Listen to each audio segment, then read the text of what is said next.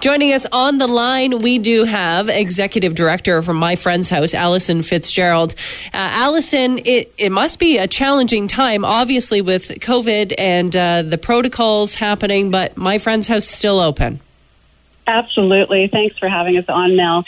Yes, we are really proud of the fact that we've been able to maintain our shelter services as well as outreach services throughout the pandemic, but especially uh, most recently through Omicron as it spread through our communities.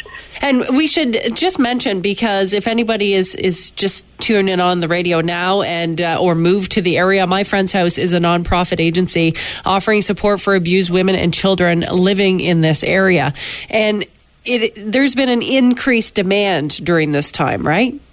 Yeah, there, there really has. I mean, the, the, the stress of the pandemic has certainly uh, taken a toll among families, and we've seen a significant increase in not only our crisis calls, but the reporting of physical assaults uh, in uh, within our crisis calls as well. So that's why it's so essential that we, we keep our services open 24 7.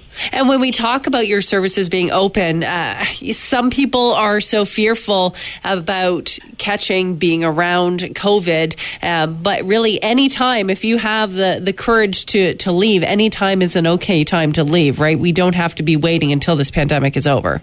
Oh, absolutely not. We're we're really strict with our, our pandemic protocols at my friend's house because we want to make sure that that no woman feels that they can't come to the shelter because they might get COVID as well.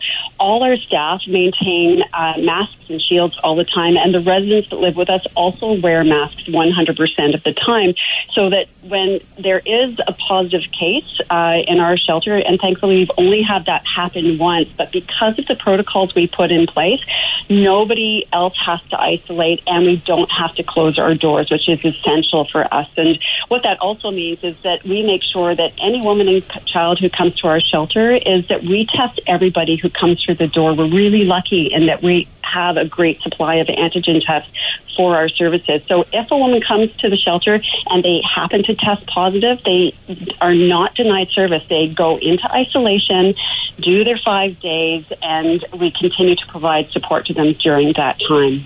If someone is uh, at home listening and, and thinking, you know what, I just I just don't know if I can do it. I know it's right, but uh, they're t- fearful, they're scared. Is there? Can they just give you a call?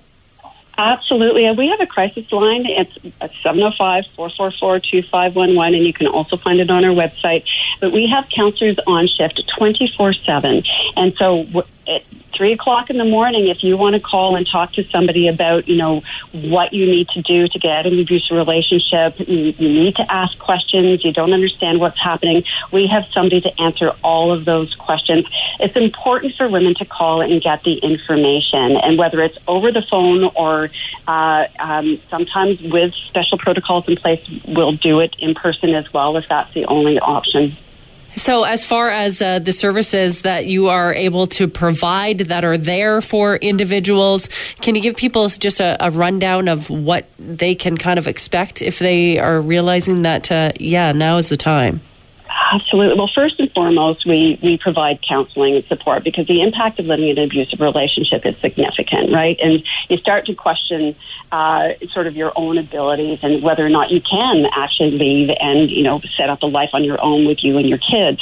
Uh, so we provide counseling. We also provide legal advocacy. So when you're leaving an abusive relationship, it means you have to enter into the family law system. And you don't have to do that alone. We have staff who have worked with the family law system for years, and they'll help guide women through each and every step, which is amazing. And then we actually have a, a housing uh, transition worker as well. And if you're leaving an abusive relationship, you need to find a new place to live. And our housing support worker will help women with all of the applications, help them find a place. If they need income support, they'll help them make the applications. Essentially, we walk with the woman through every step of her process to live a life free of violence, which we're really proud about. So you can start new in 2022. Absolutely. So let's talk about uh, recruitment because I know that you are, are currently hiring.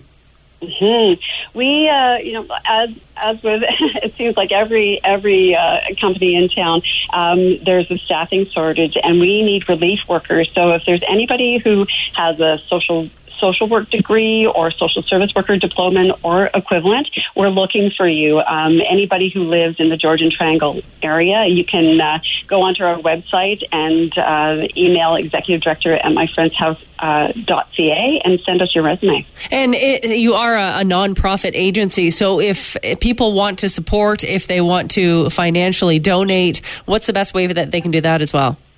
I'm going to mention myfriendshouse.ca website again, and there is a donate button, and also on our website too. Uh, the it describes all, gives all the information about the services that we offer.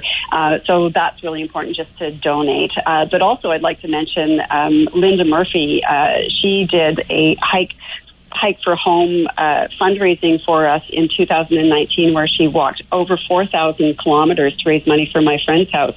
And she's launching uh, Boots on the Bruce uh, trail walk, where she's planned starting in May to walk 900 kilometers in support of my friend's house. And she's launching her campaign in February. So uh, we have lots of amazing people who are doing uh, fundraising events on our behalf, like Linda Murphy. And if you'd like to organize your own fundraising event for us, that would be amazing as well. Or Excellent. Linda Murphy. Yeah. Absolutely. MyFriendsHouse.ca. It's easy to donate and help is just a phone call away. We've been speaking with Executive Director Alison Fitzgerald. Thank you so much for joining us on Talk of the Town. Thanks, Mel.